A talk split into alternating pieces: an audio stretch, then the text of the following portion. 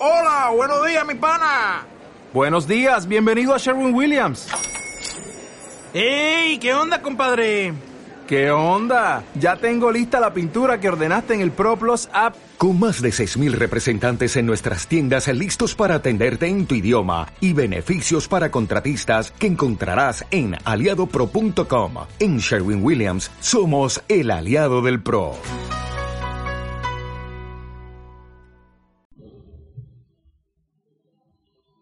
Salmo noventa y uno, hermanos. Yo sé que este salmo nos gusta a todos, y bueno, vamos a, a, a leerlo, vamos a estudiarlo, y a ver qué nos dice la palabra nuestro Dios. Salmo noventa y uno, ¿lo tenemos todos? Vamos a leer todo el Salmo noventa y uno, de, perdón, del versículo nueve al versículo dieciséis. Salmo noventa y uno, del nueve al dieciséis. Para... para salir más pronto. Salmo noventa y uno, del nueve al seis, yo empiezo en el nueve, ustedes el diez, y así nos vamos alternando, al final todos en el dieciséis. Dice la palabra de Dios así, hermanos, en esta tarde: ¿Por qué has puesto a Jehová, que es mi esperanza, al Altísimo por tu habitación?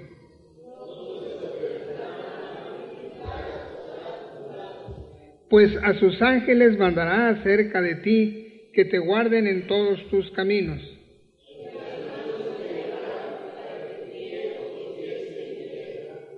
Sobre el león y el áspid pisarás, hollarás al, al cachorro del león y al dragón.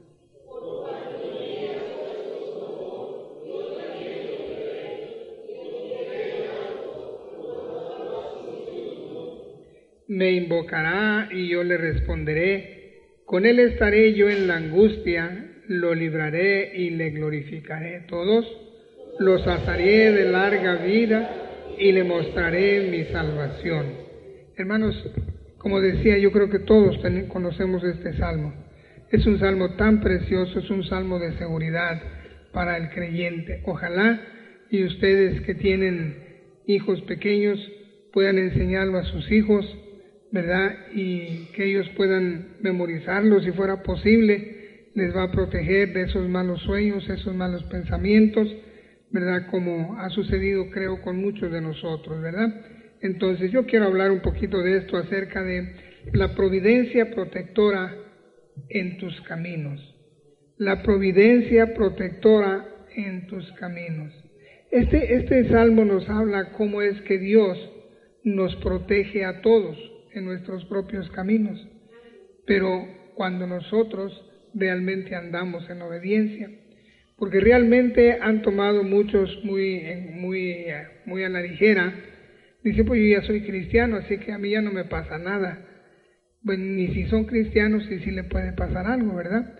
Porque nunca podemos deber estar confiando en nosotros mismos, sino en las promesas de nuestro Dios. Y ese es el propósito de esta, de esta, de esta enseñanza. Vamos a orar, por favor.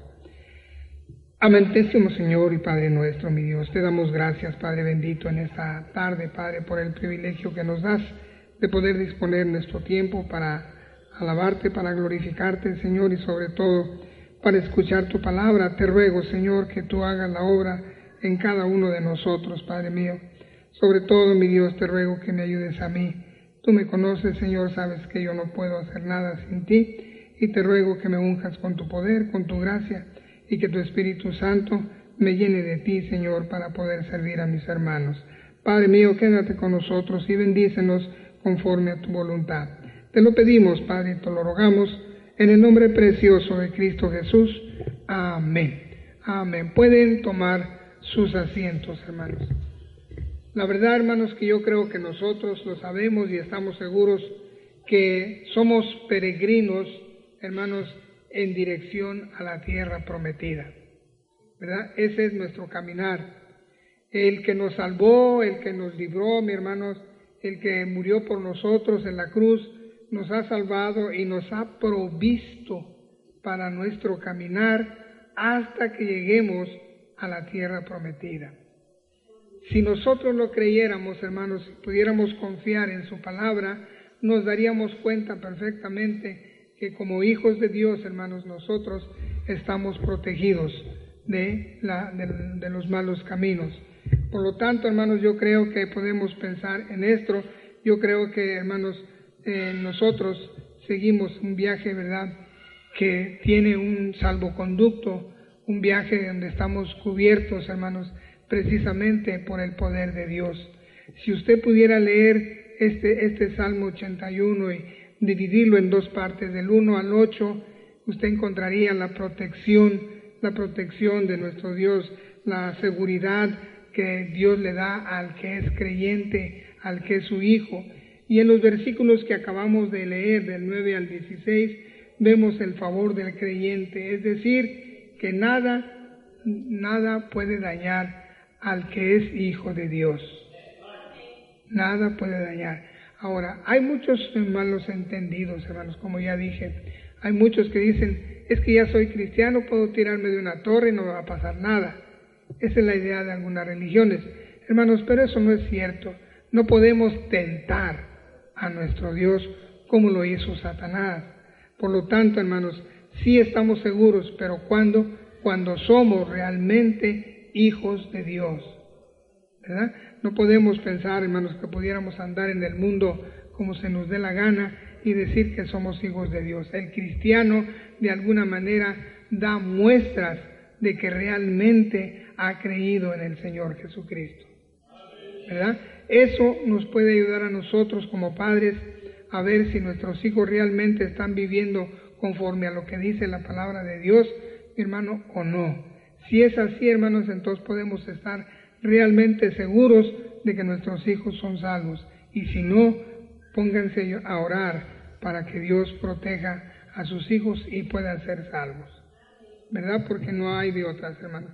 Así que, mi hermano, si tenemos un salvoconducto para nuestro diario caminar, ¿verdad?, tenemos un divino protector, yo creo que nosotros pudiéramos ver cuáles son los caminos en los que nosotros andamos y en los que andan nuestros hijos para saber si están participando en los caminos de Dios, ¿verdad? No todo, dice la Biblia, no todo el que me dice Señor, Señor, entrará en el reino de los cielos, ¿verdad? Entonces por ahí debemos de tener cuidado. Hay varios caminos, hermanos, que podemos enumerar y podemos aprender algo para nosotros los padres y poder mirar en la vida de nuestros hijos. Número uno, mi hermano, poder, podemos decir que hay caminos eh, que, no, que no entran en la promesa de Dios. Pudiéramos decir, pues la Biblia dice que todos los caminos Dios nos va a cuidar. Hay muchos caminos en los cuales no están en las promesas de Dios. Déjeme le digo algunos de esos malos caminos. Hay caminos de presunción. En los caminos de presunción, hermanos, nadie puede estar seguro, ¿verdad? Entonces, por esa razón, en estos caminos de presunción, de presunción, hermanos, todos los hombres y las mujeres corremos peligro. Corremos peligro de estar cayendo y cayendo y cayendo. Y no podemos decir, no, pues Dios me protege, Dios me protege, Dios me protege, cuando realmente no estamos en los caminos de Dios. Por esa razón es necesario, estaba pensando y meditando precisamente en nosotros como padres, si realmente estamos al pendiente de que si nuestros hijos son salvos o no. Yo creo que todos los padres deberíamos de preguntarle a nuestros hijos todos los días, mi hijito, ¿eres salvo? Mi hijo, ¿estás seguro de que vas a ir al cielo cuando mueras? Si tú murieras ahorita, mi hijo, ¿a dónde iría a dar tu alma? Muchos dicen, como un jovencito que platiqué con él en, en, de la escuela, fue la escuela cristiana, ya no lo aguantan, maestro. Y, y llegué yo y le dije, oye, oye hermanito, me dicen que tú eres cristiano. Sí, dice, soy cristiano. Digo, los cristianos damos muestra de que realmente hemos creído en Dios. Estamos luchando por obedecer la palabra de Dios, ¿verdad? Tengo entendido que se te ha avisado, se te ha requerido, se te ha llamado la atención, ¿verdad? Y tú sigues haciendo lo mismo. A mí se me hace que no crees en la Biblia. Sí, sí, sí creo. ¿Y por qué no la obedeces? Ya no me supo decir nada. Y pensando en esto, mi hermano, yo creo que muchos de nosotros como padres deberíamos de estar preocupados por nuestros hijos. No por, tan solo porque ya los trajimos a la iglesia, ya son cristianos. No, hermano, usted y yo deberíamos de estar vigilando a nuestros hijos en su diario actuar. ¿Qué están haciendo en su diario vivir? ¿Verdad? Así que si sus hijos están, por ejemplo, hermanos, en esos caminos de presunción, tengamos cuidado, porque, hermanos, este, hay, hay enemigos que están al acecho de nosotros. Vea lo que dice, por favor, hermanos, eh, en Mateo, Mateo cuatro seis, por favor. Mateo cuatro seis. ¿Por qué debemos de tener cuidado en esto, mi hermano? Porque Satanás, hermanos, con mucha facilidad puede engañarnos. Mire lo que dice Mateo cuatro seis.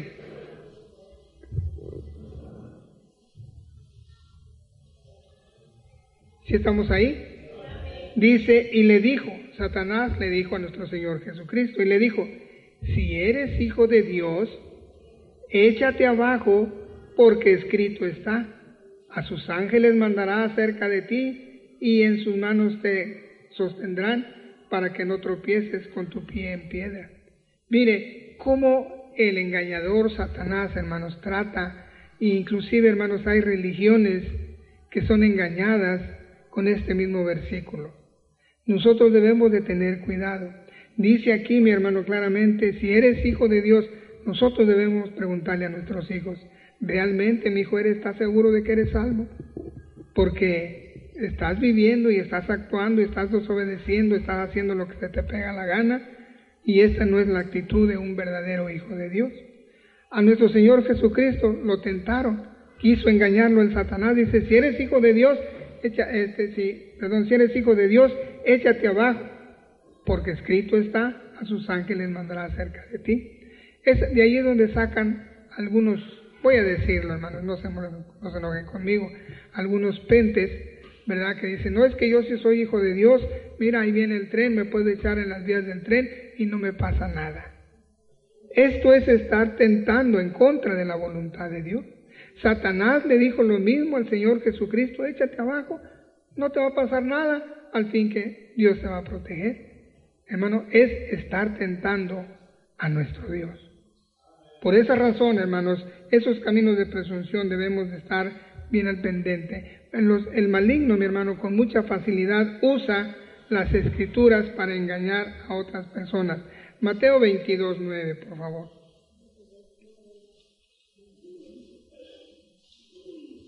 Mateo veintidós nueve. Perdón, veintinueve. Mateo veintidós, veintinueve.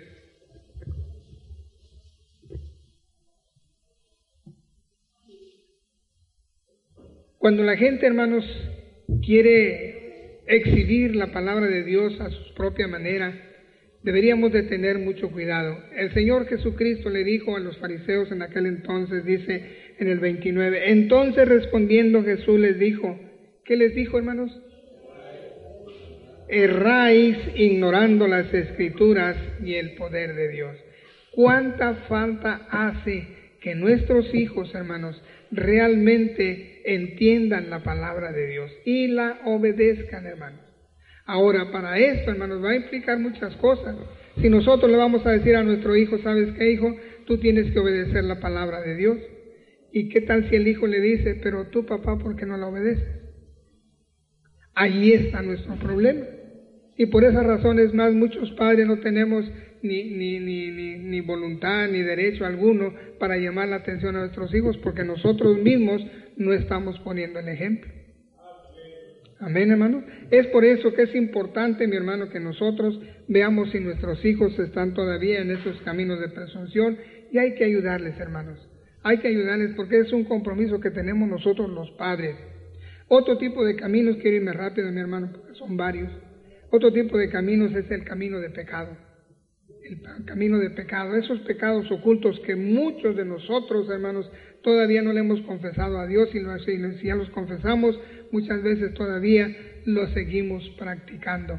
Oh, mi hermano, cuánto necesitamos trabajar sobre esos pecados ocultos que hay en cada uno de nosotros. Tenemos hijos que nos están mirando lo que nosotros estamos haciendo, y después no tenemos calidad humana para poderles reprender, puesto que nosotros estamos mal. Esos caminos de pecado, mi hermano, nosotros deberíamos de entenderlos. ¿Para qué? Para enseñarle a nuestros hijos que deben de vivir correctamente. Mire, vea conmigo, por favor, en el libro de Efesios. Efesios, Efesios capítulo cuatro, capítulo, capítulo cinco. Efesios capítulo cinco. Vea del versículo, del versículo uno al versículo siete. Vea lo que dice esta porción. Dice la palabra de Dios. Ahí estamos, hermanos. Efesios cinco dice: estad pues firmes en la ¿qué? ¿En la qué? No está. Ay, perdón, hermano. Estoy en Gálatas. Perdónenme, hermano. Muy bien, Efesios cinco. Dice: sed pues imitadores de Dios como hijos amados. Y luego dice: ¿y qué? Y andad en amor. Este es el caminar del cristiano. Debemos de vivir en amor. Debemos de andar en amor. ¿Por qué, mi hermano? Dice: andad en amor como también Cristo nos amó y se entregó a sí mismo por nosotros, ofrenda y sacrificio a Dios en olor fragante. Pero fornicación y toda inmundicia o avaricia, ni aun se nombre entre vosotros como conviene a santos, ni palabras deshonestas, ni necedades, ni truanerías, ni eh, que no convienen, sino antes bien con, en acciones de gracia. Porque sabéis esto, que ningún fornicario o inmundo o avaro, que es idólatra, tiene herencia en el reino de Cristo y de Dios. Nadie os engañe con palabras vanas, porque por estas cosas viene la ira de Dios sobre los hijos de desobediencia, ni seáis partícipes con ellos. Luego en el versículo once y doce, ahí mismo, hermanos, dice: y no participéis, ¿en qué dice? En las obras infructuosas de las tinieblas, sino más bien reprenderlas. ¿Quiénes de nosotros, hermanos, no somos tentados con esos malos pensamientos, con esos malos sentimientos que hay en nuestra mente, en nuestro corazón? Deberíamos de estar bien águilas, bien listos para ver cuándo el enemigo está atacando nuestra mente y nuestro corazón. ¿Para qué? Para poder reprenderlos y apartarlos de ellos. Dice el versículo doce: porque vergonzoso es aún hablar de lo que ellos hacen en secreto.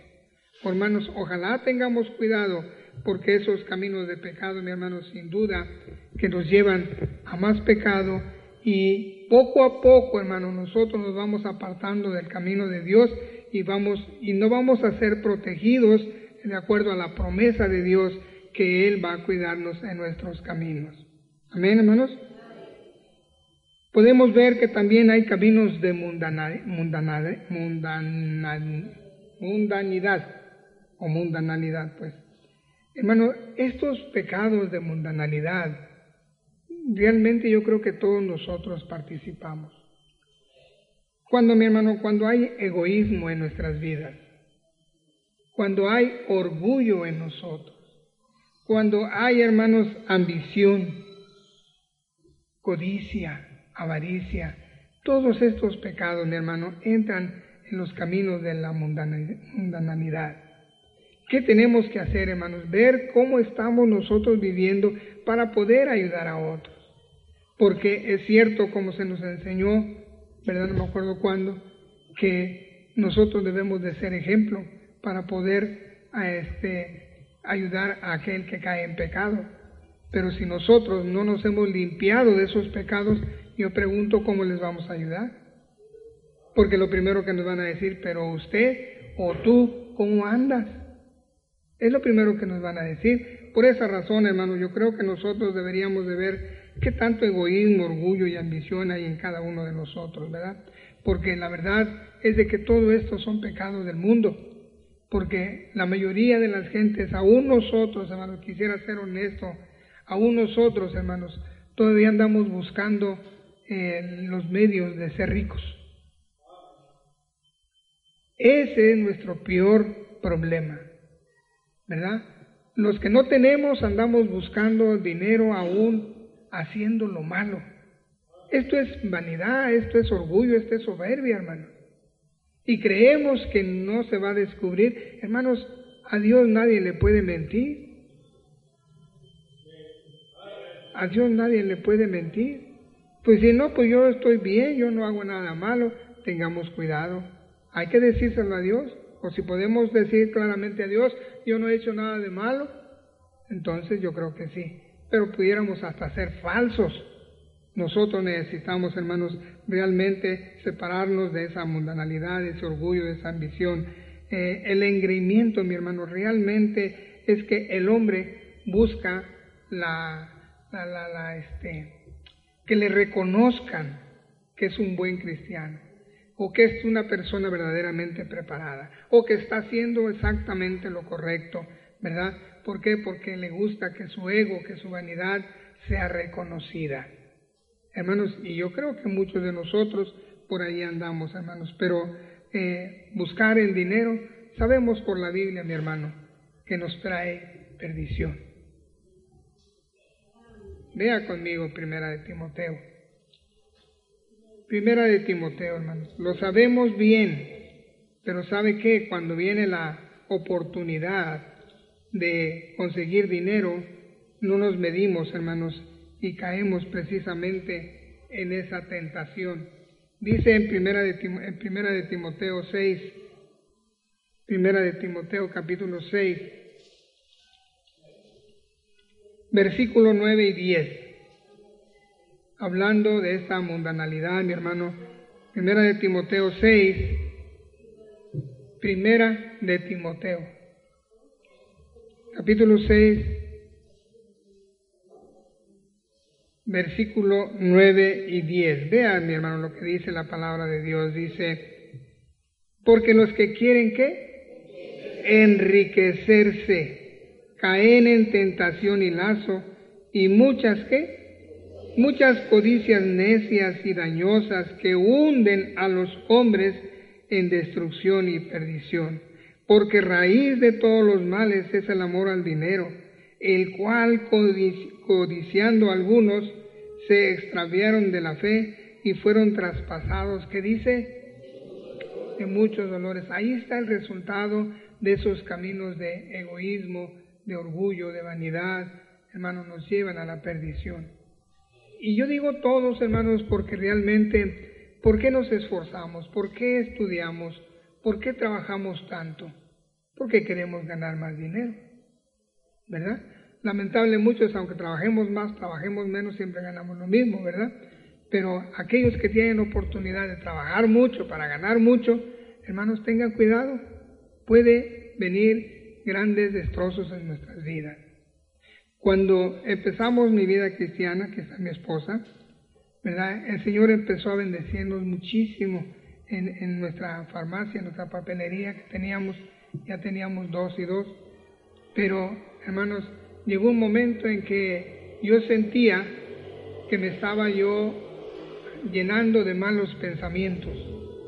Yo decía, ahora sí tengo dinero, ahora voy a hacer lo que yo quiera. Ya siendo cristiano, hermano, y algo me decía en mi corazón que no era así, que no era así. Hermano, el dinero a cualquiera de los que estamos aquí, incluyéndome yo, nos puede hacer daño. Nos puede hacer daño. Habrá alguno de aquí que pueda decir, a mí no me hace daño el dinero, pastor. Bueno, si le dan mucho para gastar, a lo mejor no, pero en su corazón, en su mente, le va a hacer daño el dinero. Por esa razón, precisamente, el, el, el proverbista dice, no me des riqueza ni me des pobreza. Manténme del pan necesario. ¿Verdad? Ese era el deseo del proverbista, mi hermano. Pero nosotros somos avariciosos. Queremos más dinero. El Señor ha sido bueno con todos nosotros. Nos ha dado más de lo que merecemos. ¿Y sabe qué? Retenemos y por esa razón estamos como estamos. Por esa razón estamos como estamos. Así que, mi hermano, el dinero realmente es mal consejero, mi hermano. Así que esos caminos de mundanalidad, mi hermano, apartémoslo de nuestra mente, de nuestro corazón, ¿verdad? Para que no seamos tropezadero para los que vienen detrás de nosotros. Hay caminos, hermanos, llamados de terquedad. Eso mucho, mucho podemos verlo en nuestros hijos. La mayoría de nuestros hijos son tercos, son necios, quieren hacer su voluntad. Por eso siempre, hermanos, he dicho, yo ah, he enseñado aquí, que a nuestros hijos debemos de doblegarles en su voluntad. Yo sé que no están de acuerdo conmigo, pero un día ustedes se van a dar cuenta. Queremos enderezar a nuestros hijos cuando ya están así. ¿Sabe qué? Ya no van a poder. A nuestros hijos se les educa desde temprano, con ejemplo, ¿verdad? De tal manera que ellos no puedan ver lo malo, para que al rato nos digan, pero tú, ¿por qué me dices esto si tú estás peor que yo? Ese es el problema de todos los padres. No podemos regañarlos. ¿Por qué? Porque no tenemos la capacidad humana para decirlo. ¿Sí me están entendiendo, hermano? Hermano, no, no es fácil decir que estamos bien cuando nosotros estamos viendo que hay una serie de caminos en los cuales nosotros podemos tropezar, ¿verdad? Si alguien quiere hacer su voluntad propia, como habemos muchos aquí en la iglesia, si yo le dijera, hermano, haga esto, yo por qué, que lo haga fulano, que lo haga sutano, que lo haga mangano. Nadie quiere obedecer, nadie quiere este, hacer lo que se le manda, solamente lo que él quiere hacer. Esos son los caminos de terquedad, mi hermano, donde realmente vamos a fallar mucho. Y pudiéramos decir, no, pastor, yo sí obedezco. Obedecemos cuando nos conviene, cuando nos interesa, pero obedecer la palabra de Dios, ese es el problema. Todos nosotros, hermanos, estamos como estamos debido precisamente, mi hermano, a esa desobediencia a la palabra de Dios. Y luego regañamos a nuestros hijos, ah, que este chamaco, rebelde, que no quiere hacer nada. Hermano, es porque así le enseñamos nosotros y ya no lo vamos a poder enderezar si el Señor no extiende su misericordia a esos chamacos, hermanos, y realmente los cambia a Él. Ni usted ni yo vamos a enderezar a nuestros hijos. Tengamos cuidado, mi hermano. Hay caminos, mi hermano, de terquedad. Vea lo que dice la Biblia en Jeremías dos, por favor. Jeremías capítulo dos.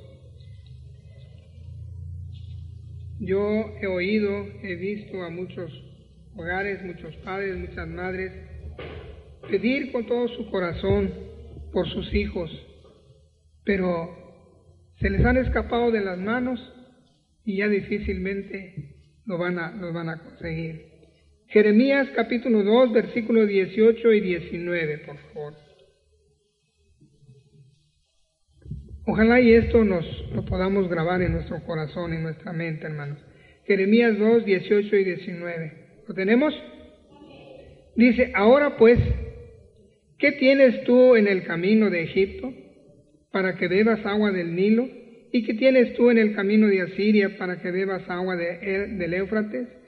Tu maldad, ¿qué dice? Te castigará y tus rebeliones te condenarán.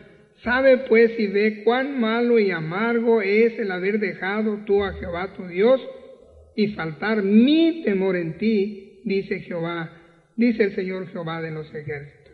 Aquí está una de las cosas, hermanos, estos caminos de terquedad, mi hermano.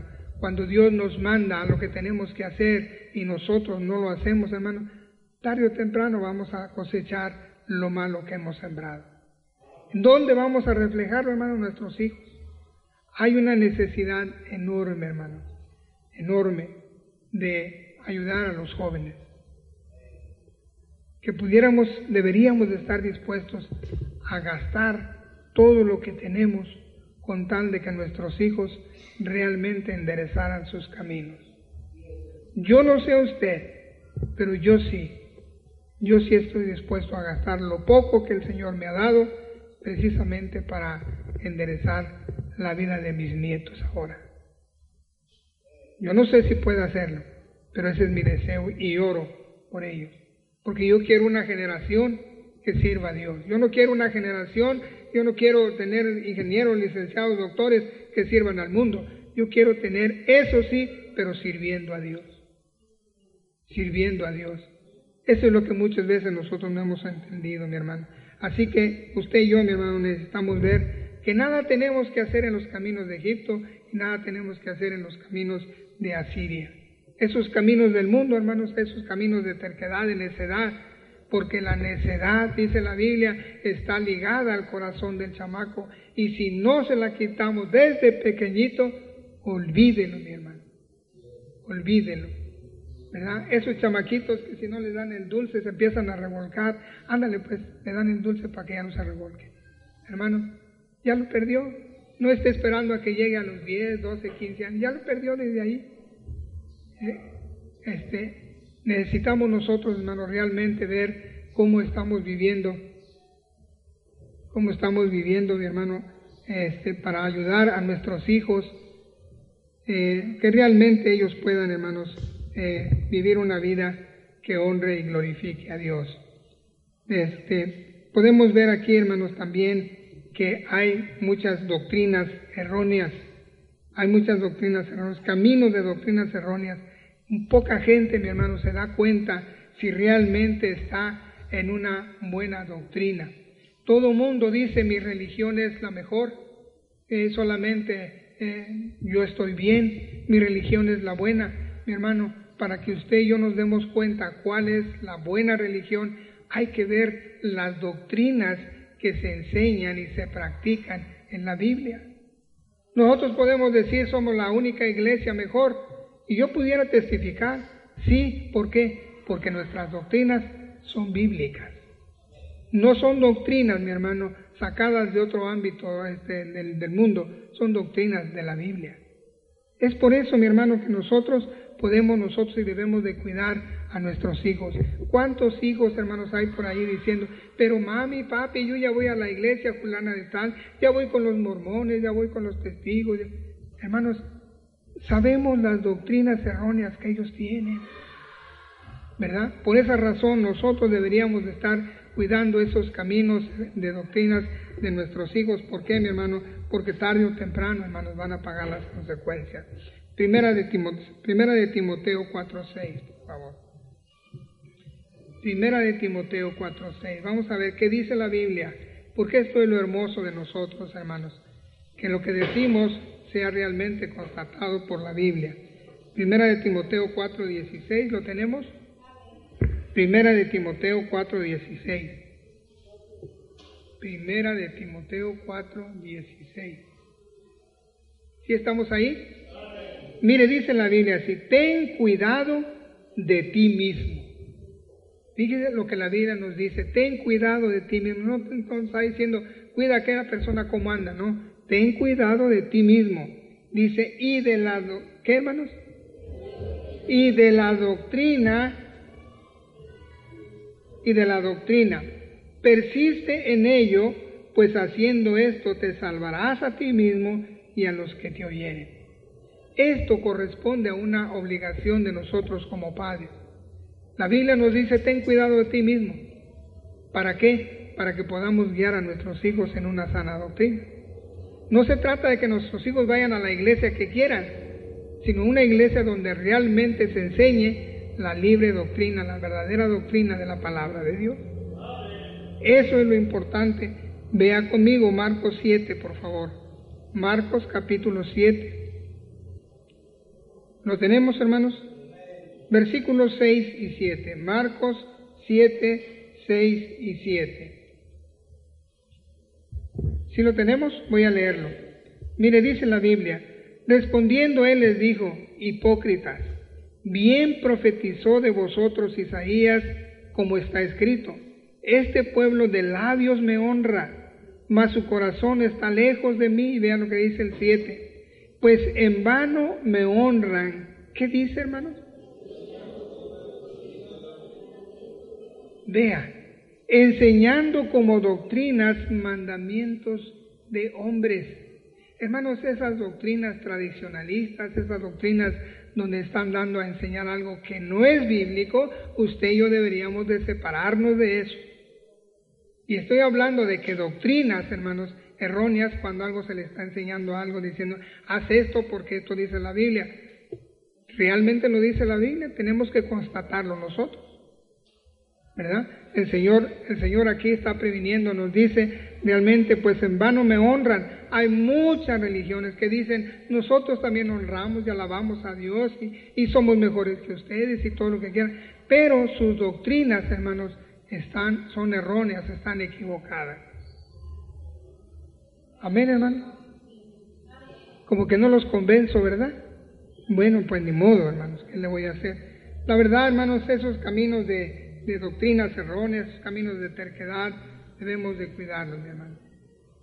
Número dos, hay caminos, hermanos, en los cuales la seguridad de Dios es anticipada, donde, de los cuales nosotros podemos decir, sí estoy en los caminos de Dios.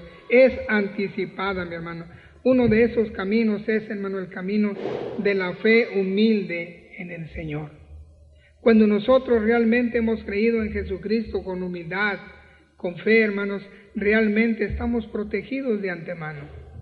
Por eso estamos hablando de esos caminos de seguridad anticipada. ¿Por qué? Porque es promesa de Dios. Cuando, cuando realmente hemos creído en Jesucristo y con humildad empezamos a vivir. Porque todos nosotros vivíamos en un camino lleno de soberbia. Pero el día que creímos en Jesucristo, creo yo que hemos cambiado. Y luchamos por una vida más humilde, por una vida mejor, por una vida separada. ¿Estamos, hermanos? ¿Estamos viendo? Entonces, hermanos, eh, el camino de la fe humilde, hermanos, del Señor, es, nos habla de que nosotros debemos de ser abnegados. Vea que dice Gálatas cinco dieciséis, por favor. Gálatas cinco dieciséis.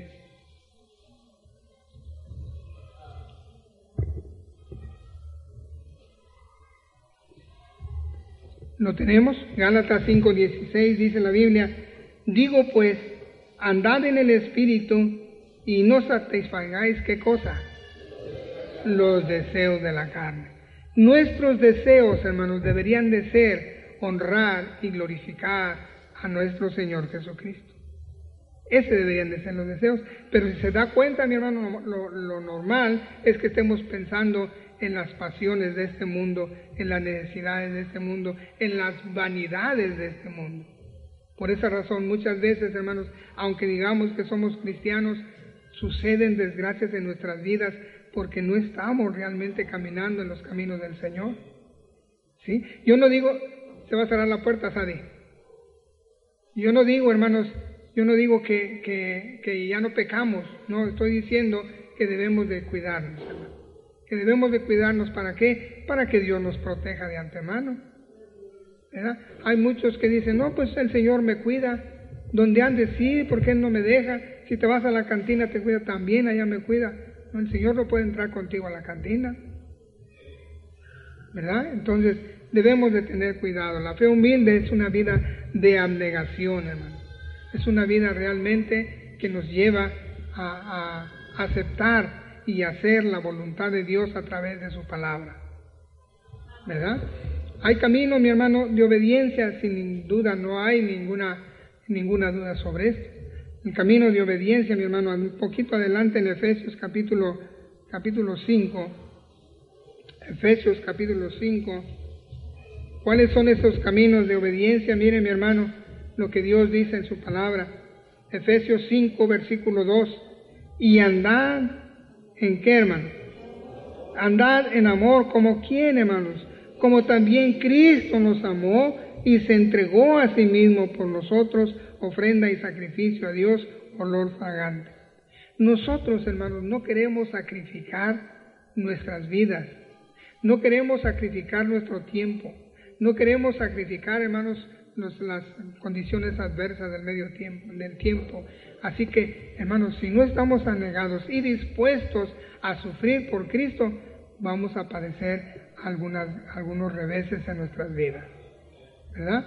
Entonces pensemos en eso, realmente estamos obedeciendo la palabra de Dios, realmente estamos viviendo en amor con nuestros semejantes, si no, hay que remediarlo. Hay caminos de integridad que realmente, hermanos, estamos protegidos cuando vivimos en integridad, en integridad. No habrá una agüita por allí, hermano, ¿quién, quién puede hacer algo por mí? Este, hay caminos, hermanos, de integridad. Vemos aquí, mi hermano, en el Salmo, fíjese bien, en el Salmo quince, por favor. ¿Ya encontraron Salmo quince? Versículo uno y dos, mire, este hermoso Salmo, hermanos. Dice: Jehová, ¿quién habitará en tu tabernáculo? ¿Quién habitará en el cielo con Dios? Dice: ¿quién morará en tu monte santo? ¿Usted se ha preguntado si va a vivir en el tabernáculo del Señor? ¿Se ha preguntado si va a vivir en el monte santo con Dios? Sí, pastor, yo voy a vivir allá. Muy bien, aquí dice la condición en el versículo dos. ¿El que anda cómo? El que anda en integridad. Hermanos, yo creo que es mejor, mucho mejor, ser muy pobre y vivir en integridad que ser rico y vivir como vive el mundo, en hipocresía. Hermanos, este versículo nos muestra claramente dónde vamos a estar usted y yo. ¿Realmente estamos viviendo en integridad o somos unos falsos? Yo no lo sé, hermanos, no lo estoy diciendo por usted, pero sin duda que habemos aquí, incluyéndome a mí, de que no vivimos esa integridad que Dios demanda de nosotros. Yo quiero vivir en el monte santo, yo necesito vivir en integridad. Dice: el que anda en integridad y hace justicia y habla verdad en su corazón. Hermanos, eso es lo que nosotros necesitamos para vivir precisamente en esos caminos de integridad que Dios quiere que nosotros vivamos. Amén, hermano. Hay un camino más, hermanos, el camino de la permanencia en Jesús. Vea Juan quince. Yo creo que este texto todos nosotros nos gusta. Juan quince, versículo cinco. Si no lo tiene marcado, márquenlo, hermanos, porque le, le conviene. Juan quince, cinco.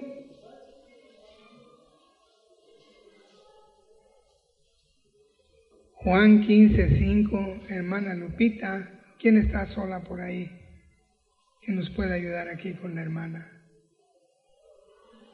Entonces, hermana Cassandra, por favor, hermana. No está sola, pues, pero está con su mami. Siéntese del otro lado con la hermanita, por favor. Juan quince, cinco.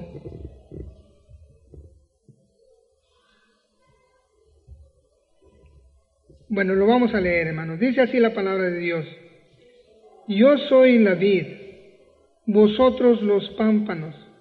El que permanece en mí y yo en él, éste lleva mucho fruto, porque separados de mí, ¿qué dice? Nada podéis hacer. Hermanos, qué triste es la vida de los cristianos, que queremos progresar, queremos hacer muchas cosas alejados de Dios. No vamos a hacer nada, hermanos. Por eso, por más que trabajemos, luchemos separados de Dios, no vamos a hacer nada. ¿Sí me están entendiendo? Usted va a decir: no, el pastor tan loco, yo voy a salir adelante sin Cristo. No sale adelante. Él dice: separados de mí, nada podéis hacer. ¿Por qué razones nosotros, hermanos, creemos que sí podemos y que somos más sabios que Dios? No, ahí está la condición, nada podéis hacer. Es decir, debemos de permanecer en el camino de Cristo. Amén. El que permanece en mí y yo en él, dice, este lleva mucho fruto. Primera de Juan, por favor. Primera de Juan. Primera de Juan. Capítulo dos, versículos cinco y seis. Primera de Juan cinco, perdón, Primera de Juan dos, versículos cinco y seis. ¿Lo tenemos? ¿Sí? ¿Todos? Bueno, dice, los leo así, hermanos. Primera de Juan dos, cinco al seis. Dice: pero el que guarda, ¿qué cosa? Su palabra, en este verdaderamente el amor de Dios se ha perfeccionado. Por esto sabemos que estamos en él. Y luego dice el seis: el que dice que permanece en él, ¿qué dice? debe andar como Él anduvo. ¿Cómo andamos nosotros, hermanos? Caminos de soberbia, de orgullo, de vanidad. Somos los mejores. A mí nadie me dice nada. Yo sé lo que tengo que hacer. Cómo me gustaría que cada uno de nosotros oyera lo que nuestra conciencia nos dice. ¿Verdad? Qué, qué hermoso sería. Pero cuando viene a hablar nuestra conciencia, nos escondemos de ella, ¿verdad? Y nos ponemos a hacer otras cosas y ya olvidamos la conciencia. Por eso nunca enderezamos nuestras vidas, ni cambiamos. Están muy enojados ahora, hermano. Modo. Bueno, esos caminos de permanencia en Cristo son los que nos van a dar el poder para vivir una vida cristiana, para vivir en esos caminos en los cuales Dios quiere protegernos. Una tercera cosa, en los caminos que Dios ha andado, en estos caminos todos los creyentes estamos seguros. En los caminos de Dios todos los creyentes estamos seguros, pero necesitamos caminar en esos caminos del Señor. Vamos a ir a nuestro texto de Salmo noventa y uno, por favor.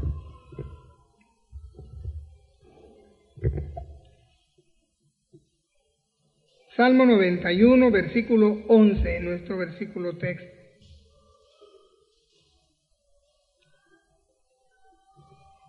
¿Lo tenemos? Leo Salmo noventa y uno, once. Dice, pues, ¿qué dice? A sus ángeles mandará acerca de ti, que te guarden en todos tus caminos. Aquí es donde estamos confundidos. Muchos dicen en todos tus caminos. Ah, pues yo ando en los caminos del Señor porque ya fui a la iglesia hace un año. ¿Creen que eso es andar en los caminos del Señor? No, hermanos. Tenemos que permanecer, ya dijimos, permanecer en los caminos del Señor.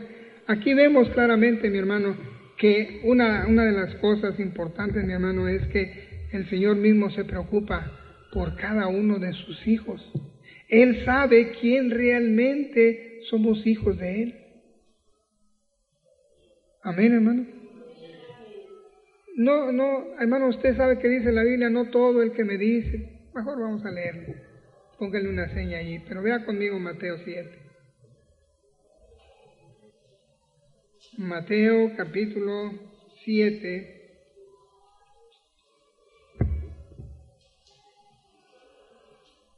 versículos veintiuno al veintitrés.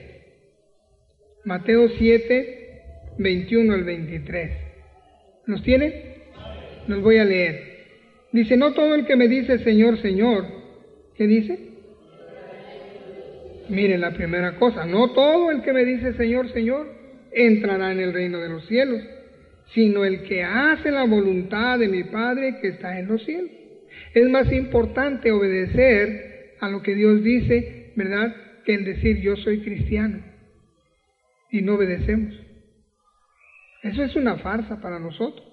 Dice el versículo veintidós, muchos me dirán en aquel día, Señor, Señor, ¿no profetizamos en tu nombre y en tu nombre echamos fuera demonios y en tu nombre hicimos muchos milagros? A los que presumen de ser buenos cristianos, vea que les dice el Señor en el versículo veintitrés. Entonces les declararé. ¿Qué les dijo? Nunca os conocí, apartados de mí, hacedores de maldad. Miren, hermanos, que, que no es, no es tan solo decir soy cristiano, hermanos, sino luchar por agradar en nuestro diario caminar a nuestro Dios. ¿Verdad? Por eso Él dice, yo les di mis ángeles para que los protegeran en su diario caminar, pero si ustedes no andan en mis caminos, ¿cómo los voy a proteger? Si es claro, ¿verdad? Muy bien. Entonces, hermanos, vemos, vaya conmigo en Juan, el Evangelio según San Juan, capítulo catorce.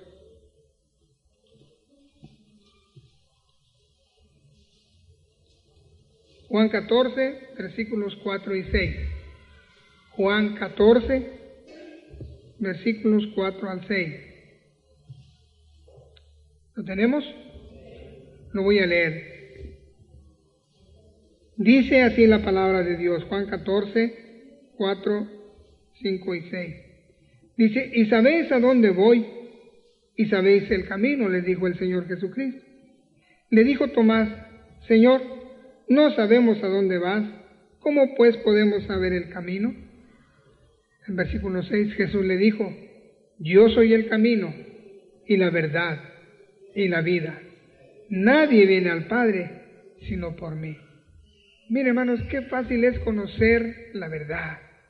Andar en los caminos de nuestro Señor Jesucristo es lo único que usted y yo deberíamos de hacer. No hay caminos mejores ni peores para los diferentes cristianos sino el obedecer a Cristo. Ese es lo que nosotros tenemos que hacer. Así que, mis hermanos, los caminos eh, de, de Dios, hermanos, son aquellos en los cuales nosotros como cristianos tenemos la protección divina, ¿verdad? Eh, vemos allí mismo en el Salmo noventa y uno, Salmo noventa y uno, Salmo noventa y uno, versículo once. Primero dice: pues a sus ángeles mandará acerca de ti. Él promete que sus ángeles que Él mande van a protegernos porque siempre van a estar cerca de nosotros. Pero en la segunda parte dice que te guarden en todos ¿qué? Tus caminos. Hermanos, ¿cuántos supuestos cristianos están caminando en lo que ellos quieren y quieren tener la protección de Dios? Dios pone el requisito: sí, yo voy a mandar mis ángeles que te protejan, pero si tú andas en mis caminos. De otra manera no se puede, ¿verdad? Y no quiere decir que dejamos de ser hijos de Dios, simplemente no hay protección en nuestro diario caminar. Por eso nos suceden tantas cosas, ¿verdad? Pensémoslo claramente.